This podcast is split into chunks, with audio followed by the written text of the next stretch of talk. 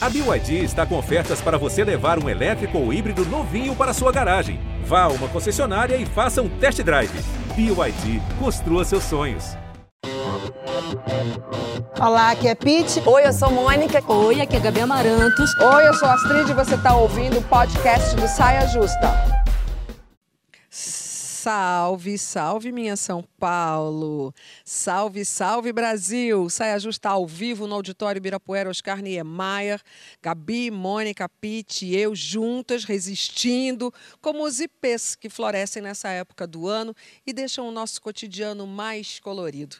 A nossa convidada de hoje nessa pré-primavera é a atriz Paolla Oliveira. Salve, Paolla! Salve, meninas, que delícia estar aqui. É um jardim, né, isso aqui. Olha, um prazer. Então, Flor, lança o seu desabafo. Vamos lançar meu desabafo. Vai. Uma mentira pode ser compartilhada 1000 vezes, mas ainda assim não vai se tornar uma verdade. Isso. Maravilhoso. Pode. Quer falar mais sobre isso?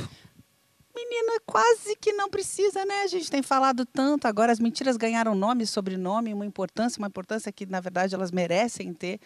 Porque as mentiras nenhuma mais interessa. Eu acho que não dá para fazer nem graça hoje em dia com mentira. Exato. E elas ganharam nome e sobrenome, tem que ter mesmo essa importância, porque as mentiras, elas amedrontam, elas coagem, elas fazem a gente ficar confuso. E a internet dissemina isso com um poder. Então, acho que de tanto se falar nisso, no dia da democracia, que é um dia onde a gente tem que... ironicamente, a gente está aqui falando sobre isso, que eu acho que tem dois pilares grandes, que é a liberdade de qualquer expressão, de qualquer opinião, né? A liberdade e o respeito com a opinião do próximo. Isso é fato, isso tem que existir. O dia de hoje fala sobre isso. E o limite, você não precisa, o limite disso daí é a mentira. Exato. Tanto é que está rolando uma CPI. Sim, não é briga, não é guerra entre as posições. A democracia, ela é uma conversa, ela é... Né? Não é briga, é diferente, né? Ela parte do princípio que a nossa liberdade não pode ser tolhida nem por uma mentira e nem pela opinião do próximo, né? E quando se conta uma verdade, ela abre a possibilidade de a gente ter opiniões sobre aquilo. Uhum. Se é uma mentira, a gente não consegue nem se colocar sobre isso. Aí é que eu acho que elas confundem, que elas inebriam e elas tiram o foco. Que talvez a gente esteja falando exatamente disso. Não, as mentiras tiram o foco. Eu não sei porque alguns focos vêm parar numa pessoa como eu, mas elas vêm. Elas vêm, são chamadas o quê? De mentiras, Paolla tá fake falando news. Isso, eu não sei se vocês viram hoje no Instagram dela. Ela, neste momento, a vítima do dia de uma notícia absurda foi ela. No Instagram dela, ela vai, se defende belíssimamente, mas... Engraçado, justo no dia que você está aqui, no dia da democracia, loucura. Você tem essa oportunidade, nós temos, todos nós, essa oportunidade de falar, né? não vem não, porque vocês não vão nos parar com isso. Exato, e eu acho que o que a gente está falando aqui, eu tenho o privilégio de estar aqui com vocês e falando para esse mundaréu de gente, mas quem não tem? E quem pega a informação da internet como uma verdade? É muito complexo. Eu acho que sim, a gente tem que ser firme cada vez mais. As mentiras não podem ser toleradas. Isso não é normal. O negócio é o seguinte, para participar da nossa conversa no Twitter, você pode usar e abusar da hashtag Saia Justa no GNT. Ainda faltam 3,5 meses para o fim de 2021. Não, é que no caso, vai bem eu falar, ainda faltam, né? Porque, por outro lado, eu poderia estar falando assim, meu Deus, já faltam 3 meses para acabar o ano. Mas, mesmo assim, uma palavra já desponta como representante do ano, definhamento. Uma expressão que fica entre os significados de esgotamento e depressão. Não é nenhum nem outro, mas gira em torno desses sentimentos. Essa observação foi feita pelo psicólogo americano Adam Grant em um artigo no jornal do New York Times. Ele aplicou o termo languishing, que em inglês, para vidas sem alegria e sem objetivo. Isso é o tal do definhamento. E aí, estamos todas passando por isso, nós estamos já há 18 meses numa situação absolutamente surreal, absurda, que é essa pandemia da Covid-19. Então, acho que definhar, todas nós definhamos um pouco, mas em que grau? Como é que você viveu esses últimos 18 meses? Muito interessante, né, esse termo, porque a gente fala de bem-estar e fala do oposto, que é a depressão, que é um estado que a gente conhece. Eu tenho isso muito próximo, assim, da minha família, de depressão e dessa doença. E o meio do caminho, às vezes, é um vale sem fim. A gente passou por isso, eu passei por isso. Me senti sem saber o que fazer, sem ânimo, sem... E não era nada, né? Como é que você explica para alguém que você está com o quê? Estou desanimada? Né? E muitas vezes a gente nem tem motivos o suficiente para isso. Você fica num limbo horroroso. Você se culpa por estar sentindo alguma coisa que você nem exatamente sabe o que é. Eu acho que a principal coisa que eu fiz nesse meio do caminho, sem saber o que era, foi me permitir entender algumas coisas, sabe? Falar, não tô desanimada, o que que eu posso fazer? Foi tentar me encontrar no meio desse caos. Não tinha dado esse nome, definhamento. Não, o dar nomes é tão bom. É tipo luz no fim do túnel. Muito bom. Exato. Muita gente se identifica, sim, né? Quando você consegue nomenclaturar. Agora eu sei como eu tô. Eu tô isso. Eu não tô deprimida. Eu tô definhando. Pitty? É uma espécie de... Eu acho que faz parte também desse processo. Essa frase que você usou na abertura... E que a gente acabou falando uma coisa que tem uma afinidade, né? Que é essa coisa do processo de observar um pouco a natureza e pensar, tudo bem, a folha vai cair, a árvore vai ficar seca, e eu preciso acreditar que daqui a pouco aquilo vai florescer de novo, porque assim é, a natureza está me dizendo que é. Então, assim com a gente também. Quando a gente está nesses momentos em que a gente se sente uma árvore seca, sem folha, a gente precisa pensar que a gente está abrindo espaço para uma nova florescência. E às vezes a gente não sabe que tempo aquilo dura. Às vezes a gente acha que a gente não vai sair daquela parte seca. Nessa situação específica que a gente está, a gente não sabia. Talvez a gente agora esteja vislumbrando. Mas durante um tempo, são só 2 meses, vão ser 3 meses, e aí foram 6, e aí foram 8. E essa falta de previsão é complicada, né? Não, é porque assim, essa sensação de definhamento, de apatia... de estagnação, né, que a gente sentiu. A gente já conhecia isso, a gente já sentiu isso, mas eu acho que de uma forma individual. Eu acho que a pandemia trouxe isso para muitas pessoas, para a maioria das pessoas, para um coletivo, obviamente, em escalas diferentes, né? Como a diretora da Fiocruz esteve com a gente, falou, né, estamos todos no mesmo mar, mas em barcos diferentes. Mas eu acho que todo mundo passou assim por esse mal-estar, por essa ansiedade do futuro, por essa indefinição, entendeu? Essa instabilidade. O Christian Duque que falou, né? Essa tragédia que a gente está vivendo, sobreviver já é muito. Então, assim, eu, por exemplo, quando começou a pandemia, durante a pandemia, eu escrevi um roteiro de um filme que era ser com o Paulo Gustavo, minha Vida e Marte 2. Escrevemos uma peça que era com o Paulo Gustavo. Então, além do início da pandemia, de causar essas mudanças todas, né, dessa indefinição do futuro, depois também dessa dor, né, que muitas pessoas passaram por essa dor tão violenta, tipo, coloca mais nesse lugar ainda. Aí, ouvindo a Pitty falar, né, que a gente falou da natureza, que realmente ensina pra gente, me veio aquela imagem, sabe aquele asfalto, aquele concreto, que lá naquela rachadura... vem aquela florzinha e nasce. Então eu fiquei pensando, eu acho que florescer talvez seja essa brecha. Talvez seja encontrar brechas. Eu acho que a gente faz isso ao longo da vida. E a gente acha a brecha ao longo da vida para ir saindo das nossas dificuldades, sabe? E a gente entender que a coisa também é cíclica, né? Porque a gente está vivendo esse momento, todas nós passamos por dificuldades. Para mim foi extremamente, emocionalmente, foi extremamente difícil. Exato. Mas foi um momento muito de eu também parar e fazer essa reflexão, fazer isso que Paolla falou, me permitir entender que faz parte também esse luto, esse sofrimento. Mas é cíclico também. Eu acho que é bonita essa imagem que vocês duas trouxeram da natureza, da florzinha, porque a gente tem que encontrar uma forma de ver essa esperança, senão vai ficar bem difícil. Se pensar que a gente ainda não sabe o final e nem para onde a gente está caminhando, por mais esperança que a gente tenha, a gente parece o asfalto rachado. É assim que a gente está, procurando brechas, encontrando novas metas, tirando aqueles conceitos, porque a gente também é muito cheia de conceitos, de que a gente tem que fazer, que... Tudo parou, colocou a gente no mesmo mar, né? E eu acho que, mesmo diante do caos, foi um momento de identificação. A gente olhou e você sentiu isso, todas nós sentimos. Acho que de alguma maneira pausamos todos para recomeçar, espero que bem florido. A gente tem que entender que o contrário de definhamento seria esse que a gente está falando, o brotar, o florescer. Então, Vamos aproveitar que a primavera está na cara do gol. São Paulo hoje está frio, começou a chover de novo. Mas a primavera vai chegar e aí ela vem, isso é inexorável. É agora, dia 22, né? 21, 22, 23. O que pode nos fazer florescer? Ou o que pôde nos fazer florescer? Você, Paolla. Acho que é isso mesmo. Acho que eu até me precipitei falando, porque eu fico muito... Não num otimista desse da internet, que é quase, né, doentio, que pode ser muito tóxico, mas num otimismo que precisa fazer a gente chacoalhar e dar os nossos pequenos passos. Ao meu ver, eu estacionei, me reconectei e consegui...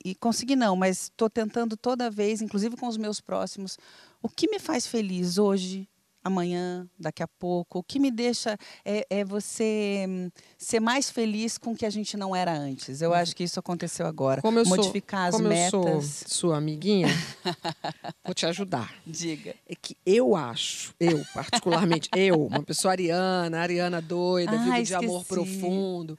Um amor.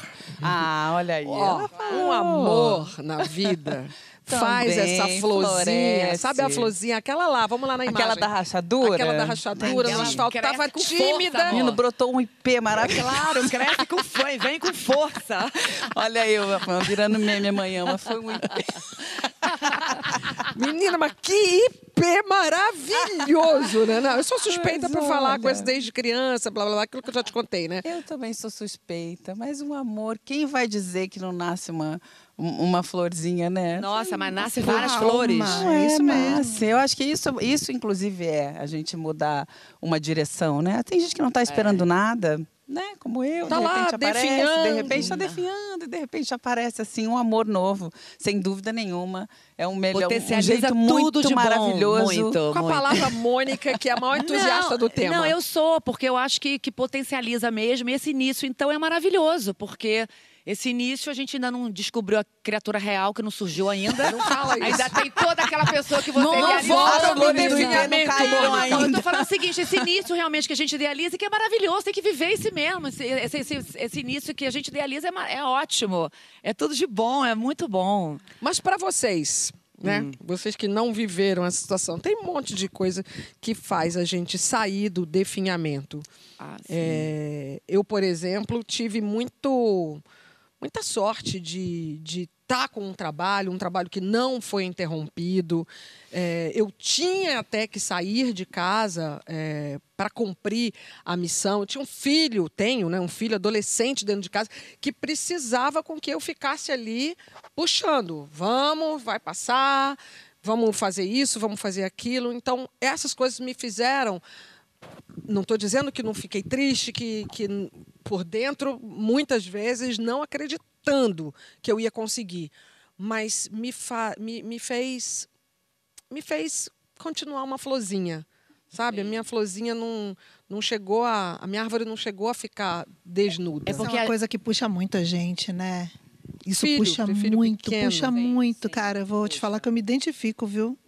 Porque realmente... Tipo, não pode deixar a peteca cair. Não pode, cara. Não pode. Tem uma coisa maior do que você, que precisa de você. Isso realmente é um propósito, um objetivo, assim. Agora, você sabe que, ouvindo... E a gente já conversou sobre pandemia, sobre essa fase toda aqui algumas vezes. E eu não contei isso para vocês ainda. Mas no ano da pandemia, eu fiquei mega produtiva. Fiz coisa pra caralho. Tava assim, tô fazendo, papapá. Gente, tem umas 3 semanas atrás que eu me peguei... definhando num grau que eu acho que eu nunca tive isso na minha vida. E sabe o que eu fiz? Parei. Fiz o que você falou. Eu vou me permitir parar. Uma coisa que eu não fazia há mil anos. Liguei para todo mundo e falei, gente, parei. Parei. E eu percebi que se a gente não faz isso, a gente entra num estado, num lugar de descontrole completo, que você só acorda e dorme e não sabe nem por que você está ali. Então, além de ter essa coisa... de uma energia infantil que te puxa, né? Te leva, além de ter uma coisa de um amor. Todas essas energias que te puxam, tem também uma coisa da gente com a gente mesma. Agora, você falando isso, Pitty, como o autoconhecimento, a gente se conhecer, é o que faz a gente florescer, né? Porque a gente conseguir detectar que a gente está definhando, a gente conseguir ter ferramentas para lidar com isso. Eu vou parar porque eu posso parar. Eu não quis aceitar, tá? Eu não quis aceitar. É porque é difícil mesmo, mas porque a gente entra num turbilhão, a gente está num mundo que o valor é produzir, Eu acho que a gente definha produzindo muito, inclusive. Sim, muito. Durante um período de muita produção, a gente está definhando sem ver, sem dar valor para as coisas, sem realmente parar e dar as devidas importâncias para as coisas. Gabi, como é que foi teu processo? Nossa, meu processo de florescimento, né? Florescimento foi a música, né? A música é uma parada que me salva muito. É, família, e eu acho que os antônimos são muito importantes para definhamento, porque às vezes a gente se coloca num lugar que é uma linha tênue, né? De entender que a gente não pode ter uma positividade que seja tóxica, mas que muitas pessoas precisam dessa esperança para acordar, para sobreviver. É. E no meu caso era para sobreviver, para levantar da cama.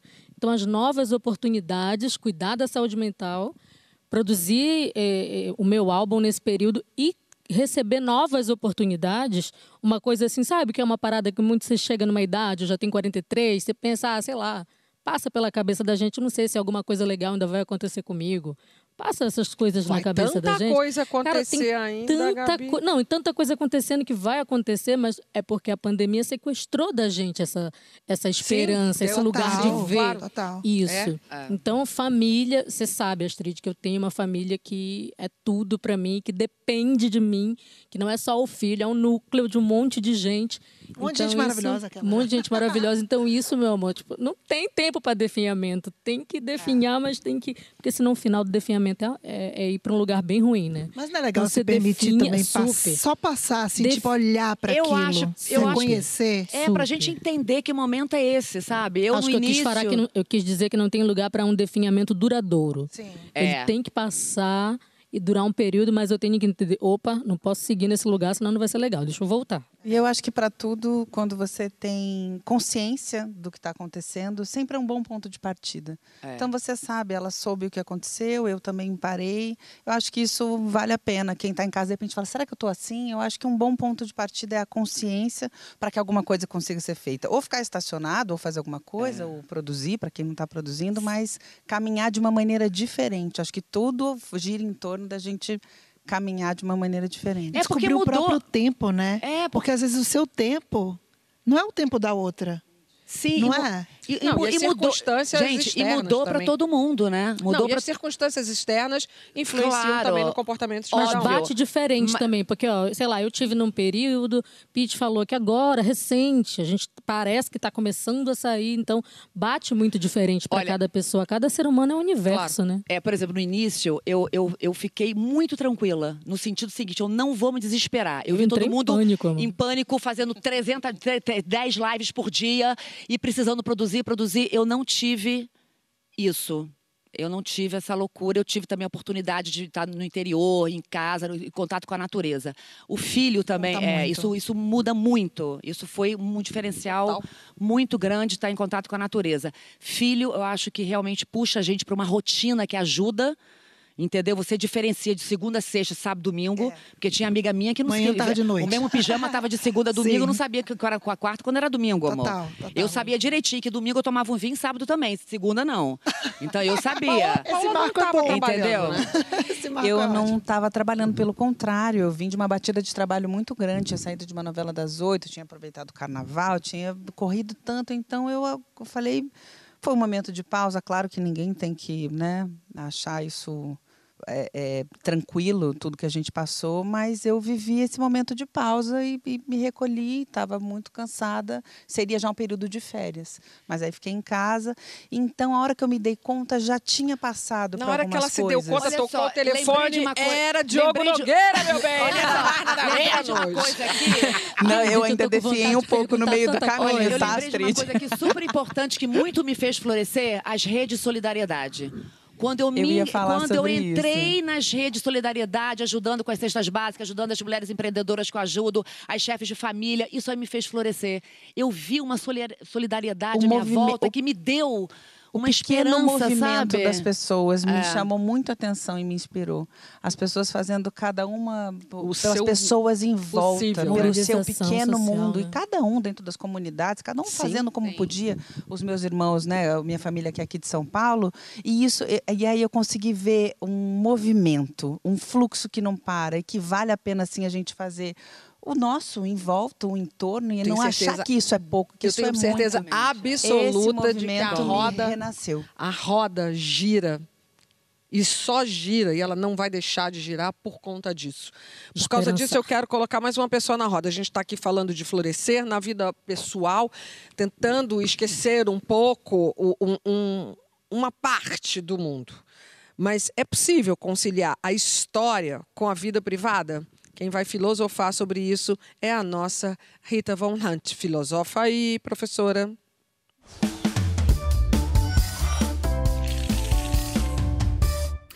Oi, meninas! Estava com muita saudade, estou aqui de volta para mais um Filosofa Aí. A reflexão de hoje me faz lembrar uma publicação de 1857, né? Do poeta francês Baudelaire. E essa publicação se intitula As Flores do Mal. À medida que a gente atravessa a maior crise humanitária e sanitária da nossa história recente, aqui no Brasil, a gente caminha para um número de perdas de vida, né, de pessoas que foram assassinadas, porque já temos vacina, né, porque remédios absurdos foram recomendados à população, porque houve um descaso no manejamento de uma pandemia. À medida que a gente caminha para esse número abismal, grotesco de 600 mil mortes, a gente precisa colocar os dois pés na realidade. O IBGE nos informa que mais da metade das famílias no Brasil está com contas em atraso, vive com contas em atraso. Quando a gente está ainda falando das famílias que têm acesso a serviços e contas, né? Que não precisa viver na ilegalidade de gato. Né? Ainda, segundo os nossos institutos de pesquisa e as pesquisas no Brasil, mais da metade da população brasileira, e é muito importante ressaltar os números, mais da metade da população brasileira vive com menos de R$15 dia, né? O que significa menos de R$438 mensais. À medida que o dólar passa R$5, a libra passa R$7, o desemprego passa os 14% da população, gás de cozinha, botijão de gás de cozinha passa R$110, 5 quilos de arroz custam mais do que R$25, 1 quilo de feijão custa mais do que R$9, como que a gente fala de florescer? Eu acho que a gente tem da sociedade. Eu acho que a gente não, sim, mas eu acho quero dizer tudo que eu falei. Eu assisti duas vezes, agora foi a terceira. Eu acho que a gente tem por obrigação florescer para puxar o outro. Certeza. Amor, isso aí é o seguinte. Deixa eu só completar. Tamo no lodo. Do lodo da flor de lótus. Sim, porque isso aí, Astrid, é o seguinte. Não dá para florescer se no seu entorno não está florescendo também. Esse é o recado. Mas a gente precisa puxar o outro. A gente precisa da nossa indignação. É porque o florescer, ao meu ver, eu entendo, a indignação também motiva, também impulsiona. É. Eu entendo o discurso, mas acho também que se a gente ficar todos na mesma batida e na mesma energia, também não caminhamos, sabe? Daí não nasce nenhuma flor e não, né? Eu acho que fica mais distante algumas flores. Tem uma frase do Nietzsche que fala que para que aumentar o sofrimento do mundo? É mais ou menos essa filosofia, porque a gente sabe que o nosso entorno não está florescendo, mas se a gente contribuir para isso, ninguém vai florescer. Vou entrar então, mas esse papo para você não, desculpa. Para você não falar, vou desdizer o que disse agora há pouco. Chegou um tweet para você da Roxa. Tá. Roxa Futebol Clube. Oi. As lives, conversas, música e arte da Pitty ajudaram muito nesse furacão. Oh, obrigada. Saia Justa do GNT, também, sempre regando a gente para florescer. Ai, que lindo. Oh, e lembrando dela, e são realmente... as suas flores, Pitty. São as suas flores, a sua arte, a nossa arte. É isso, o nosso bate-papo aqui. São pequenas flores. Quem está em casa, a gente pode falar, ah, elas estão falando em flores, são buquês. Rita foi uma flor importante. A arte floresceu muito, aproveitando a arte. O que seria da gente se não fossem os livros, os filmes, as músicas, as séries? Nossa. A própria Rita. Rita floresceu muito. Aconteceu muita gente, eu vi todos os vídeos dela. Também. Ela colocou uma pimenta aqui no nosso assunto, mas também foi a flor de alguém. Mas acho que é importante, porque ela traz essa reflexão. Sim. Porque se a gente também não observa essa realidade, como é que a gente vai ter vontade de mudar alguma coisa? Ou de fazer essa semente brotar, ou de regar alguma coisa? E tem que observar e enxergar, né? Tem gente que olha e não enxerga. É, porque senão você já acha que o jardim tá ali. Tá cheio de gente que tá olhando, fazer mais isso tá feio. Não, e sendo flor também, né? Vem cá, no próximo bloco a gente vai falar de um assunto muito importante, praticamente invisível: pobreza menstrual. Já ouviu falar? Vai comentando. A hashtag é Saia Justa no GNT e o Twitter tá bombando. O próximo a ser lido aqui pode ser o seu.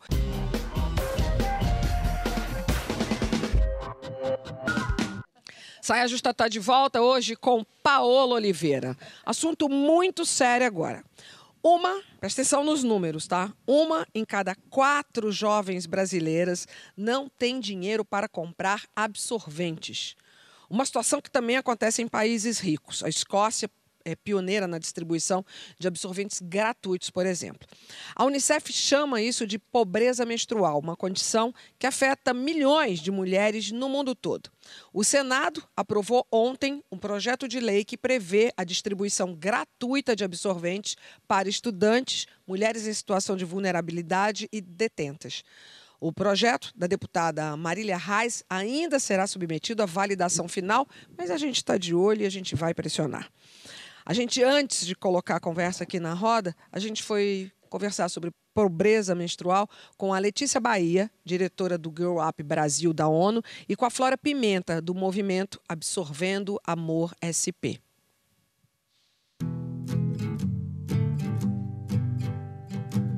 A gente tem hoje no Brasil 213 mil meninas que frequentam escolas em que não há banheiros em condição de uso. Como é que uma menina pode estudar, como é que ela pode sequer ir à escola, né, se ela sabe que durante o período menstrual ela não vai ter onde trocar o absorvente, enfim, ela não vai ter como lidar com o vazamento.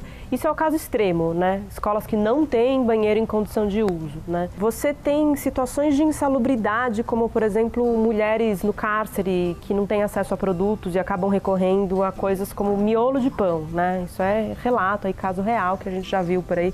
Pano velho, jornal, é o que tiver à disposição. Então a gente está falando também de diversos impactos para a saúde dessas pessoas, saúde pública, né? Então isso vai gerar gasto que vai ser custeado pelo contribuinte, nós todos. O problema é que tem uma série de impactos para a saúde, para a educação, então não é um problema só de meninas, de mulheres, de pessoas que menstruam, é um problema de todos nós. O projeto Absorvendo Amor visa acabar com a pobreza menstrual no Brasil. No momento a gente atua só em São Paulo e no Rio de Janeiro, mas a gente busca expandir para o Brasil inteiro.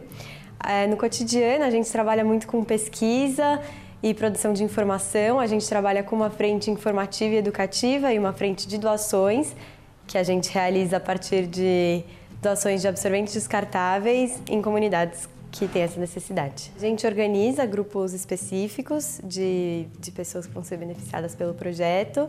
A gente arrecada o nosso dinheiro e a gente faz a compra dos absorventes e a gente leva um dia na comunidade e as pessoas vão recolher e buscar. Tem hoje no Brasil cerca de 60 milhões de pessoas que menstruam.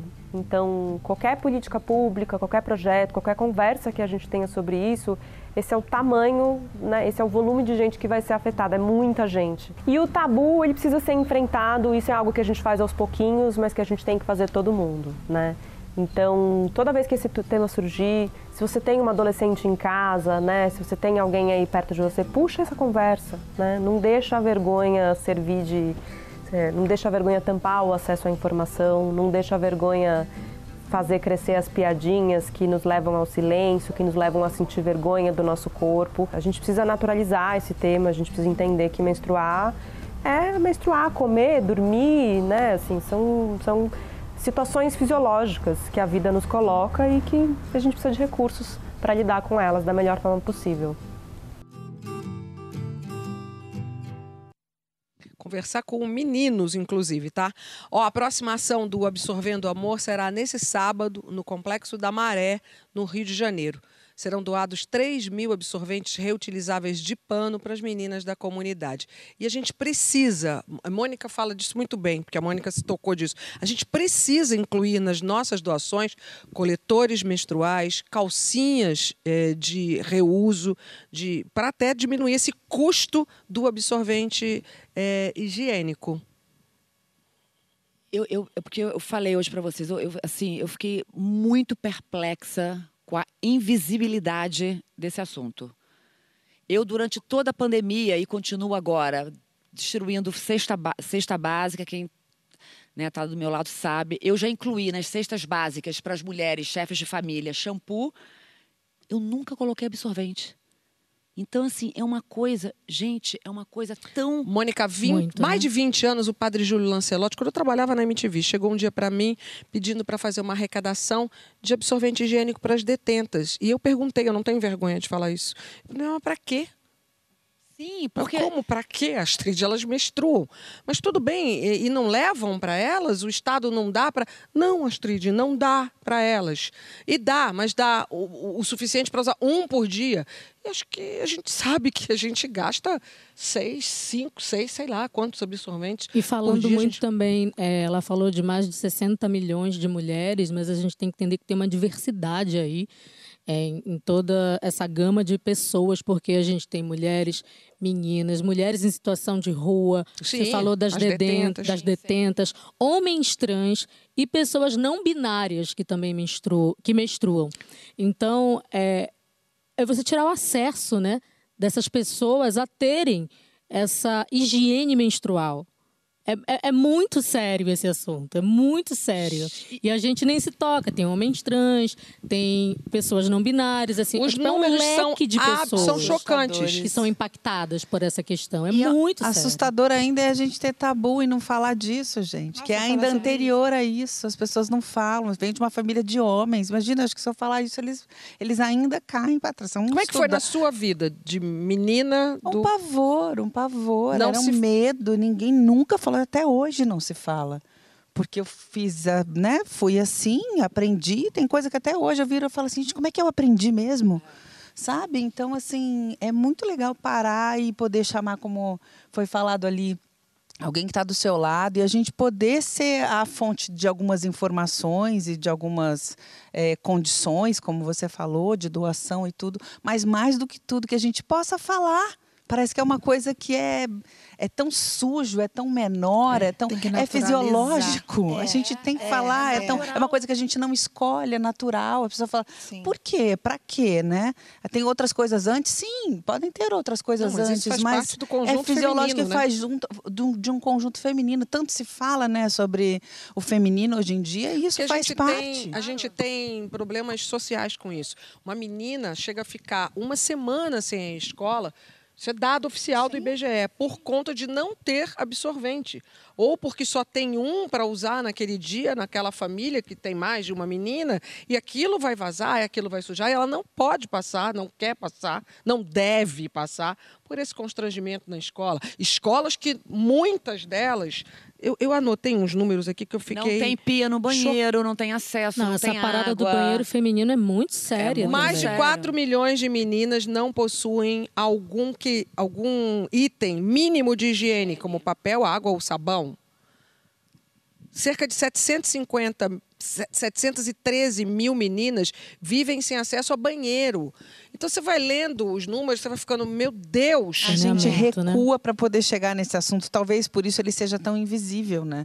A gente tem que recuar para conseguir chegar no tema de hoje, que é a gente fala de saneamento básico, a gente fala de coisas anteriores a isso. Exatamente. E aí a gente pode entrar num milhão, né, de assuntos que que ainda podem ser falados e discutidos para a gente poder chegar em saneamento. Fica difícil da gente falar alguma coisa. É louco mesmo ter que voltar. Eu estava pensando justamente isso, porque, por exemplo, por um lado, sim, em alguns momentos a gente começou até a discutir em alguns grupos o uso do copinho coletor, o uso de uma calcinha X. A gente está voltando num lugar onde essa discussão sobre materiais mais sustentáveis nem cabe. A gente não está falando, a gente está falando que a galera não tem água. Então, quer dizer, se uma parcela consegue discutir um jeito mais ecologicamente correto de menstruar, tem uma enorme quantidade de pessoas, como a Letícia falou, que ainda estão tentando ter o primeiro acesso a isso. Então, quer dizer, a menstruação ecologicamente correta é um luxo ainda. E nem deveria ser. Muito. A gente está falando de uma coisa muito básica. É fisiológico. Mas é a melhor saída para projetos de governo. Mas por que esse assunto é invisível? Porque tudo relacionado à mulher. Porque a gente sabe que isso não é representatividade lá. Não é prioridade. Porque os homens não menstruam, pronto. E a gente não tem representatividade no Congresso e no Senado. A gente tem que ter mulheres na política. Gente, não tem outra saída. E é claro também que eu volto àquela história que eu sempre falo aqui dos municípios, da importância dos municípios. Claro que a gente quer, né, que o Congresso Nacional tenha um projeto de lei que vá para o país inteiro. Mas os municípios, os prefeitos, as câmaras municipais não podem esperar. Tem que ter ações pontuais. Claro. Eles podem e devem fazer ações pontuais nas suas cidades. Não pode ficar esperando vir de lá, entendeu? Até porque a gente sabe a complexidade que é. Então é isso. É um assunto que não é falado, não é discutido. Se o maior movimento pode ser o exemplo, que cada um seja o seu, né? Sim, e esses movimentos são muito legais, né, para trazer. Porque é isso. Às vezes você olha o macro e fala, peraí, o que está precisando se discutir nesse momento? Qual é a prioridade? Né? E que nem você falou, esses assuntos vão ficando invisíveis. Ela falou uma coisa ótima, né? É fazer o mínimo, mas se todo mundo fizer o mínimo, já acontece, a gente faz a roda gigante. A gente já parou do pensar. Ciclo que a gente falou anterior e que floresce, vai pensar no impacto social, porque já que é para falar sobre sociedade, não sobre deixa essas mulheres se virar aí com essa questão. Não, a gente está falando sobre saúde pública. Sim, isso vai impactar exatamente na vida de todo mundo. Então, a gente está falando sobre educação e fora sobre evasão escolar. E fora que isso tudo causa outras doenças, causa outros problemas muito sérios. Da mesma forma que colocaram camisinha distribuindo na época da AIDS, nos anos 90, né, nos postos de gasolina, tem que ter absorvente em todos os lugares. Mas camisinha é distribuída em unidade básica de saúde. Agora, já pararam para pensar que é uma tragédia que se repete todo mês? É uma tragédia todo mês. Gabi, você já deixou de ir à escola. Você contou isso pra gente hoje. Você pode contar? Eu já deixei de ir à escola porque eu não tinha absorvente.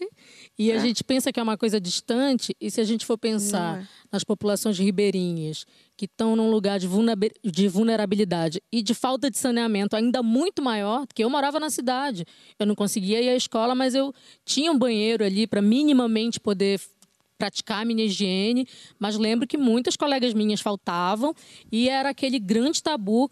O medo era esse, de chegar na sala de aula. Eu lembro que eu já ouvi de diretora de escola, eu era chefe de turma, e aí a reivindicação era, olha, nós nos reunimos e a gente precisa melhorar o nosso banheiro feminino, a gente precisa ter absorvente para as meninas, mais papel higiênico, e eu já ouvi de diretora de escola, por que vocês urinam pra caramba, vocês menstruam? Tipo, eu já ouvi isso de mulher. Ela não gasta papel.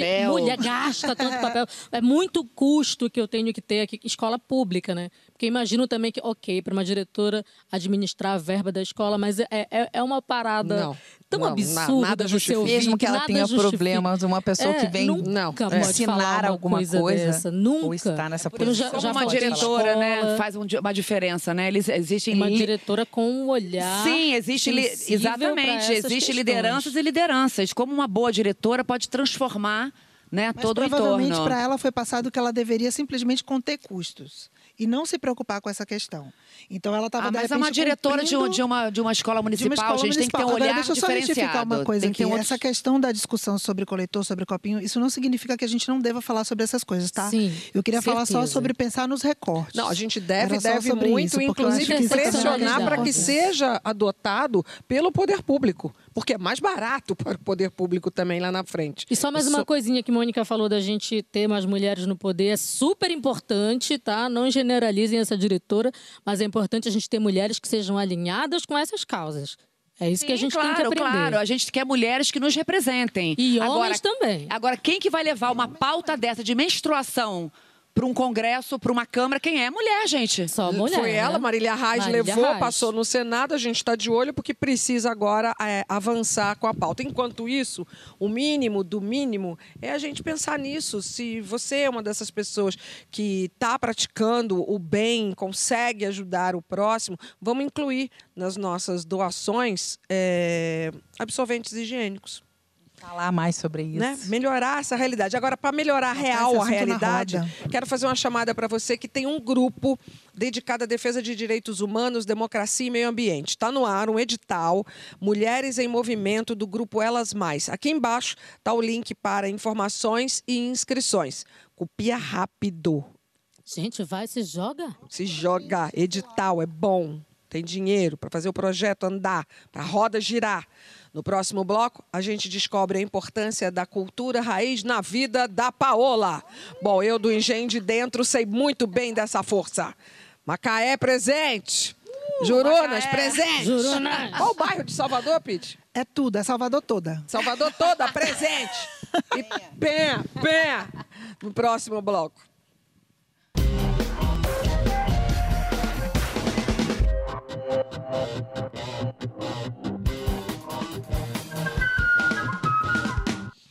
Aí você sai do gueto, mas no gueto nunca sai de você. Tá ligado nessa rima do Mano Brown? Ela fala sobre a força da origem, do lugar que se nasce em nossas vidas. De Caetano a Anitta, de Paulo Gustavo a Gabi Amarantos, as raízes se firmam como manifesto e poesia. A atriz Thaís Araújo traz o Meier no coração. Falou tantas vezes do Meier aqui no Saia Justa. Paolla Oliveira fica com a Penha. Como é a sua Penha. A Penha de São Paulo, né? Porque temos duas Penhas. A Penha do Rio é de Tereza Cristina. É, tem, né? A Penha de São Paulo é de Paolla. Paolla... Até isso, amor. Eu falo no Rio que sou da Penha, as pessoas falam, eu também sou. Eu nem disfaço eu ia falar a confusão. Eu nem disfaço. Como é que é a sua Penha ainda hoje?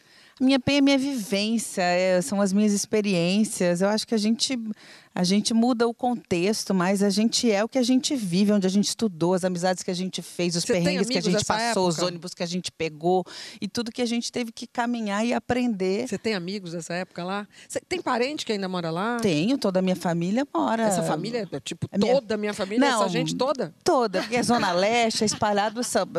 Uma boa paulista espalhada por todos os cantos. Mas quantos somos, assim, no núcleo básico? A família é gigante, mas o núcleo básico, meu pai, minha mãe, meus dois irmãos.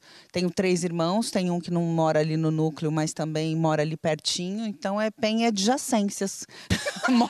Penha adjacências tem ali. Foi tudo, gente. E eu sou tão maravilhada com isso, porque as pessoas falam, mas você não tem vergonha de fazer isso? Mas eu ouço direto. As pessoas não têm vergonha de te perguntar isso? Você não tem vergonha de fazer isso? Sei lá. Mas como eu escuto... Várias coisas, amor. De levar docinho de festa e fazer um recolher. Há coisas que a gente faz porque, né, tá tudo certo. Recolher docinho em festa é feio? Brincadeira. Sim, isso é uma bobagem entre as coisas que a gente faz, né? Eu sou uma pessoa aquele outro mundo que a gente vivia, eu sou conhecida das mocinhas que tomam conta da mesa de doce, conhecida, pra já dar aquela marmita pra levar pra casa. Aí as pessoas vão falar, ó lá, vão dizer que agora na Penha o pessoal fica só pegando doce. Pessoal do Gente Dentro. Ah, viu? Mas não é, isso é vivência, isso é a gente ser mais espontâneo. A gente, com o passar do tempo e dependendo, né, do recorte ou do entorno, a gente vai se privando e vai deixando essa espontaneidade acabar com a gente. Então, eu ouço muito isso. Você não tem vergonha de fazer isso? Agora não me vem, mas eu vou lembrar. Quando vocês vão falar, eu vou me lembrar uma coisa bem horrível. Falam muito pra ela também. Aí eu falo, não. Por outro lado, também me falam muito, nossa, que lindo que você fala das suas origens. Que bom que você fala que é do Jurunas, porque o Jurunas é uma periferia de Belém, é um lugar que desde criança eu sempre ouvia assim, as crianças não queriam estudar na minha casa, porque Jurunas, não, Jurunas eu não vou. E eu sempre vi aquele lugar assim como o lugar mais lindo, mais cheio de poesia, de música, como uma potência cultural. Assim, eu era apaixonada, eu abria a boca. E nas minhas primeiras apresentações na televisão, sei lá, a primeira vez que eu fui no Faustão, sei lá, eu chegando lá, alô, Jurunas! Porque é um bairro que todas as ruas têm nomes de tribos indígenas. É. Tem Tembés, Tupinambás, Caripunas. Eu morava... A minha rua não tinha nome indígena, Rua Nova Segunda. Poxa, mas Nova Segunda eu morava esquina com a Honório.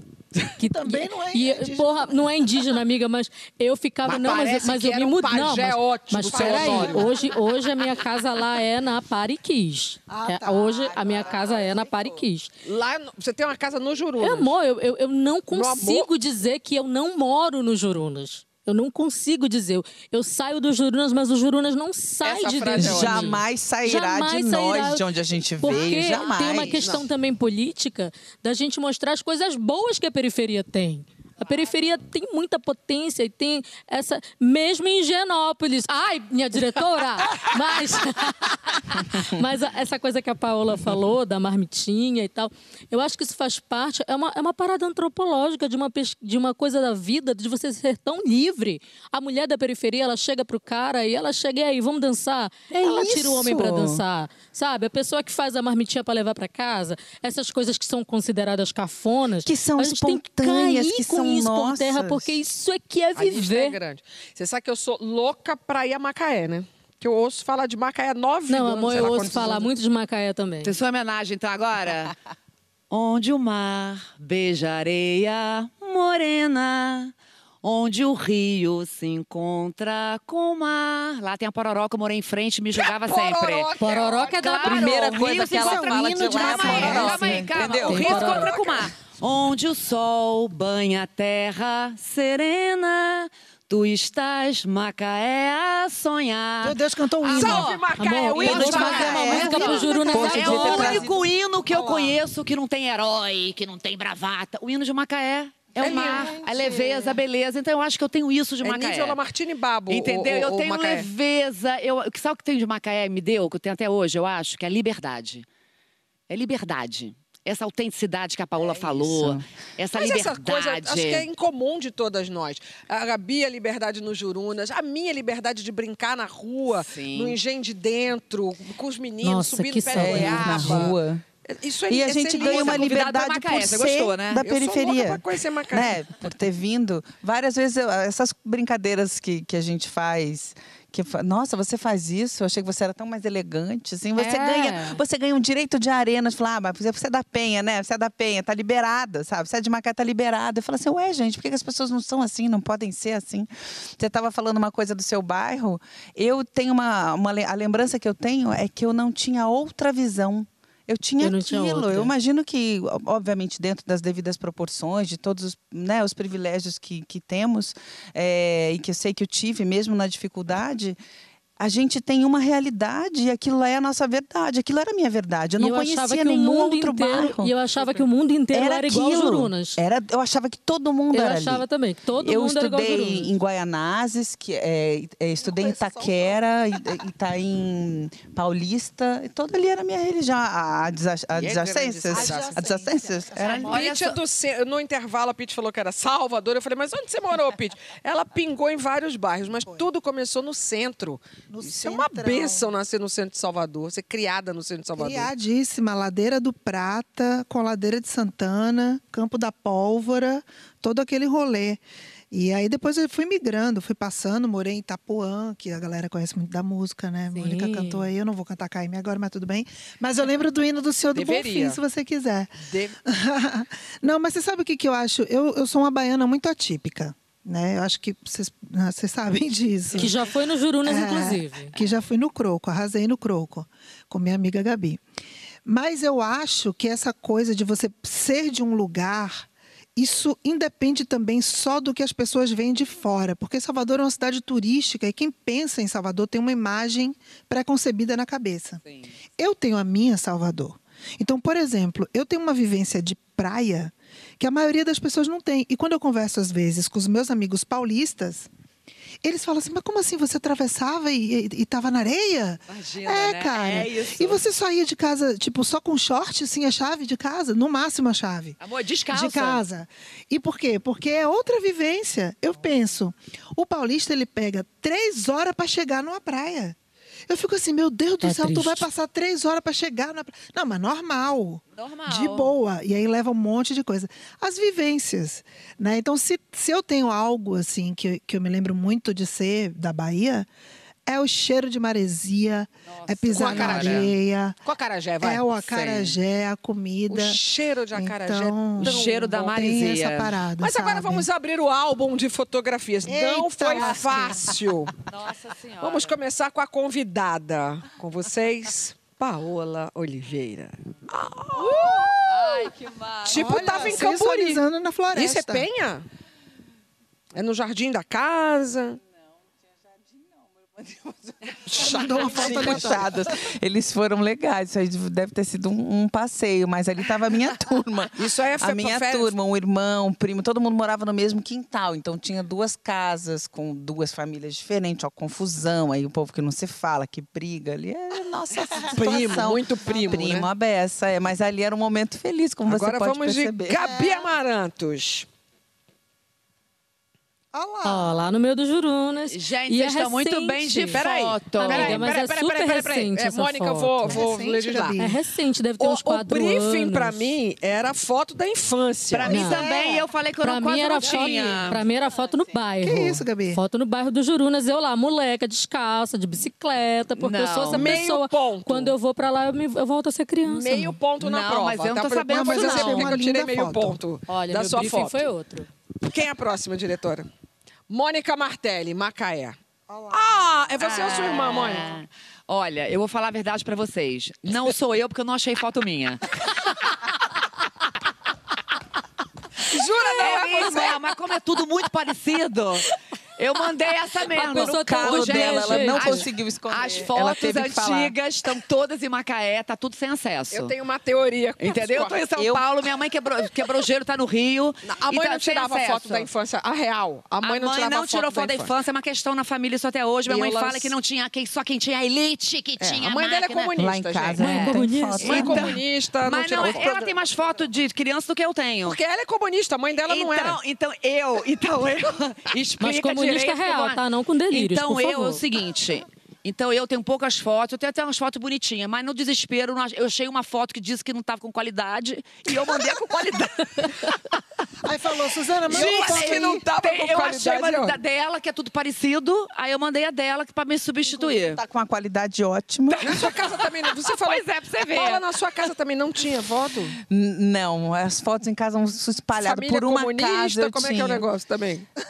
Sabe foto que eu não grana? Sei? Não, acho que a gente não teve, foi o cuidado de lembrança, que é uma coisa bonita de não, família. Na minha família era falta de grana mesmo, então eu vou também, lá procurar meu álbum. Também, a gente não álbum, tinha, mas o só pouco... tem foto no aniversário e no Natal. Só.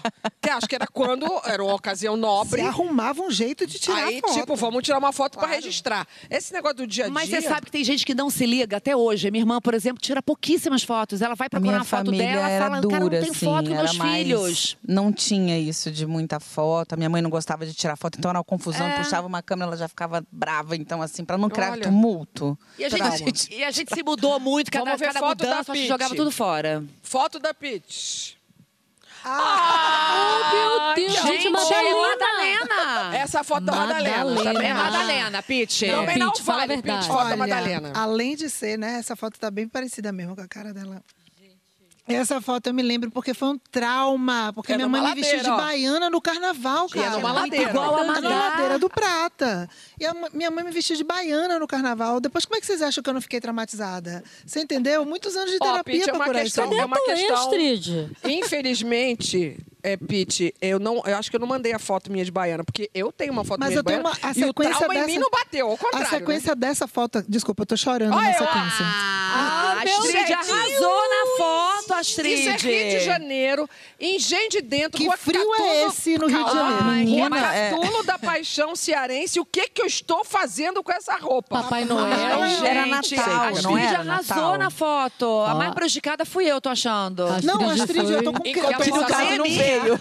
Eu tô prejudicada também. Mas posso falar? Aí tem a menina aqui. A menina que trabalha aqui, na assistente de direção, a menina... A moderna.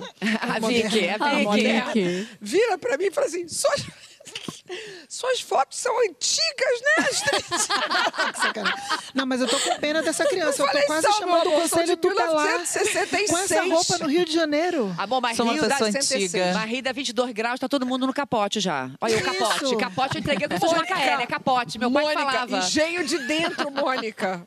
Rio, 40 graus, cidade maravilha, purgatório da beleza e do caos. E eu não vou à praia até agora no Rio de Janeiro. Eu tenho que fazer praticamente uma coisa de comida. Eu tenho cerimônia para ir à praia ainda, porque eu sou uma borda de uma paulista, né, gente? Tá vendo? Tem que carregar tudo que você vai precisar, né? O nome disso é farofeira. Exato. Mas eu chego no Rio, mas a farofeira caminha muito para a praia. Não é assim rápido. Negócio de horas. Eu adoro uma farofa. Eu também. Infelizmente, eu também. De verdade, o nosso programa acabou. Agora gente. Quer entrar na farofa. Ai, ó, vamos marcar a farofa nesse verão? Foi maravilhoso. Farofa nesse verão, se Deus já me convidei. Colada nessa farofa. Sempre. Já está Paola, confirmada a presença de Paola no nosso verão. Paola. Completar esse coração. Muito obrigada. Mesmo. Vocês são demais. Esse papo é sempre uma delícia. Obrigada por todas as flores de vocês. Linda. Obrigada, meninas. Até e a você. Muito, muito obrigada pela companhia de sempre.